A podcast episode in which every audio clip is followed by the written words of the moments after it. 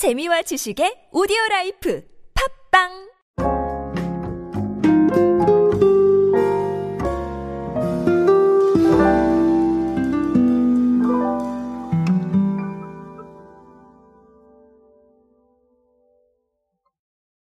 대중들에게 제품이나 서비스를 알려주는 방법은 점점 다양해지고 있습니다. 사실 트렌드에 맞는 방법들을 찾는 것도 매우 중요하겠고요.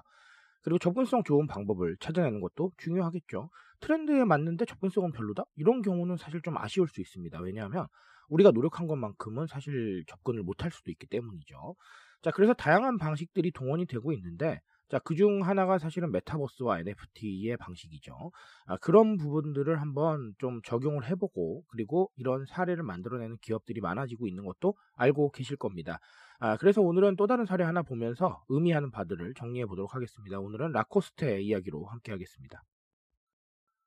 안녕하세요 여러분 노준영입니다. 디지털 마케팅에 도움되는 모든 트렌드 이야기들 제가 전해드리고 있습니다. 강연 및 마케팅 컨설팅 문의는 언제든 하단에 있는 이메일로 부탁드립니다.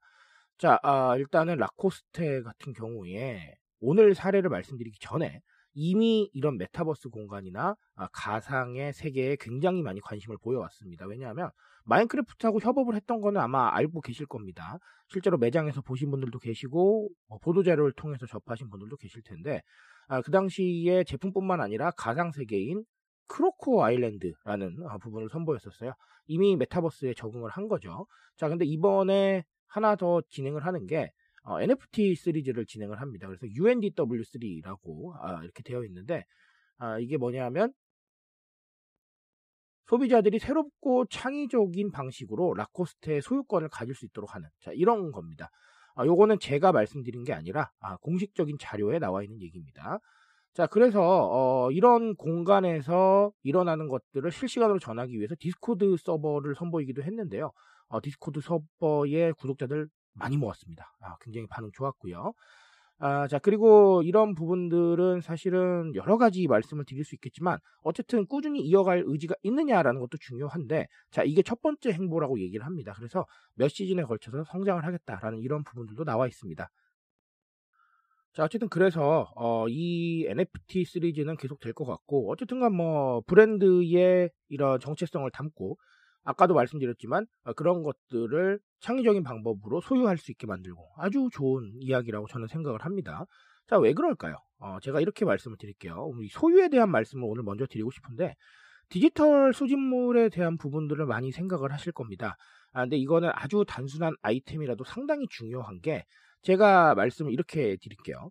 우리를 좋아하고 우리한테 관심 있는 사람들한테는 이런 것들이 상당히 좋은 의미가 될 수가 있습니다. 왜냐하면 자, 관심이 있잖아요. 좋아하잖아요. 그런데 어, 그런 좋아하는 것들의 일부를 내가 소유할 수 있다? 아주 좋은 의미가 되는 거죠. 자, 그리고 만약에 우리를 잘 모르는 사람들한테 어, 이런 부분들이 간다는 건 어떤 의미냐면, 어, 예를 들어서 이게 어느 정도의 가치, 뭐, 예를 들면 돈의 의미가 아니라 한정적인 가치라던가, 아니면 뭐, 여러 가지 사회적인 가치를 담았다. 뭐, 이런 부분들에 있을 때, 글쎄요, 가지고 있으면 어떨까요? 내가 뭐 한정적인 의미가 있다면 한번 인증도 해보고 싶을 것이고 그런 게 아니라도 무언가 준다면 받고 싶지 않겠습니까?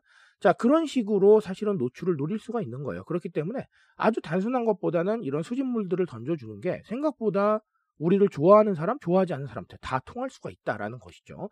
자, 이런 것 때문에 사실 현실에서는 우리가 굿즈라는 부분들을 동원을 하고 있는 것이죠. 자, 그래서 제가 이런 얘기를 드립니다. 이런 뭐 수집물, 무언가 가질 수 있는 것, 무언가 소유할 수 있는 것, 자 이런 것들은 온 오프라인에서 다 괜찮겠다라는 말씀을 드리고 싶어요.